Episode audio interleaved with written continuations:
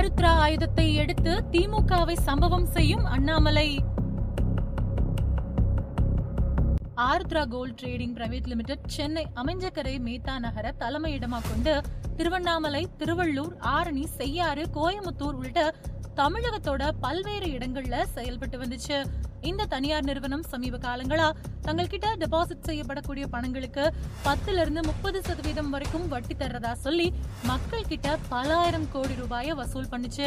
அதுபடி அவங்க கிட்ட ஒரு லட்சம் ரூபாய் முதலீடு செஞ்சா மாசம் முப்பத்தி ஆறாயிரம் வரைக்கும் வட்டியா கொடுக்கப்படும் அப்படின்னு விளம்பரம் பண்ணி மக்களோட ஆசைய தூண்டியிருக்காங்க.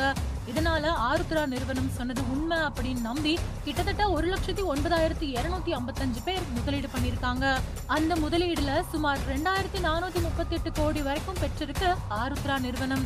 பத்துல இருந்து முப்பது சதவீதம் வட்டி தரதா சொல்லியிருந்த இந்த நிறுவனம் உறுதி கொடுத்தபடி நடந்துக்கல. அது மட்டும் இல்லாம பணம் முதலீடு பண்ணதுக்கான உரிய ரசீதையும் கொடுக்காம இருந்திருக்கு ஆருத்ரா நிறுவனம். அதனால பண மோசடியில ஈடுபட்டிருக்கிறதா தமிழக காவல்துறையோட பொருளாதார குற்றப்பிரிவுல புகார் கொடுக்கப்பட்டுச்சு. அது மட்டும் இல்லாம பதினோரு பேரை இந்த வழக்குல போலீசார் கைது பண்ணாங்க. இந்த நிறுவனத்தோட முக்கிய இயக்குனரா கருதப்படுற ஹரீஷ் அப்படிங்கிறவரு பாஜகவுல முக்கிய பொறுப்புல இருக்கிறதாவும் ஆருத்ரா நிறுவனத்துக்கும் பாஜகவுக்கும் தொடர்பு இருக்கிறதா? செய்திகள் வெளியில பரப்பப்பட்டு வந்துச்சு. அதாவது ஆருத்ரா நிறுவனம் மக்கள் கிட்ட இருந்து மோசடியில பெற்ற பணம் பாஜகவோட மாநில தலைமை அப்புறம் கட்சியினருக்கு போனதா பல குற்றச்சாட்டுகளை திமுக மக்கள் மன்றத்துல முன் வச்சுட்டு வந்தாங்க. இந்த நிலையில பாஜக மாநில தலைவர் அண்ணாமலை திடுக்கிடும் தகவல் ஒண்ணு தெரிவிச்சிருக்காரு. அதாவது இந்த ஆருத்ரா நிறுவனம் செஞ்ச மோசடிக்கு பின்னால அண்ணாமலை பெரிய தொகையை பெற்றிருக்கிறதாவும் ஆர் எஸ் பாரதி அண்ணாமலை மேல பகிரங்க குற்றச்சாட்டை முன்வச்சாரு இந்த நிலையில கர்நாடக பணிகள்ல இருந்து திரும்பின அண்ணாமலை செய்தியாளர்களை சந்திச்சாரு. இந்த சந்திப்புல ஜூலைல முதல் வாரத்துல திமுகவோட சொத்து பட்டியலோட இரண்டாம் பாகம் வெளியிடப்படும். அது மட்டும் இல்லாம இதுல முன்னாடி இடம்பெறாத இருபத்தி ஒரு புதிய நபர்கள் இடம்பெறுவார்கள் அப்படின்னு குறிப்பிட்டு சொல்லியிருந்தாரு.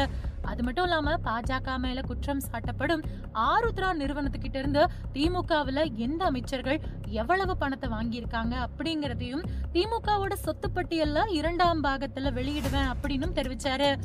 திமுக முக்கிய பிரமுகர்களோட சொத்து பட்டியல முதல் பாகத்துல வெளியிட்ட அண்ணாமலை ஆருத்ரா நிறுவனத்துக்கிட்ட இருந்து திமுகவினர் பெற்ற பணத்தை இன்னொரு தொகுப்பா வெளியிட இருக்கிறாரு. அப்படிங்கிற செய்தி திமுக மத்தியில பெரும் கலக்கத்தை ஏற்படுத்தியிருக்கு. ஏற்கனவே வாஜ்பதி கேட்ட விவகாரத்தாலதான் சொத்து பட்டியல் வெளிவந்திருக்கு.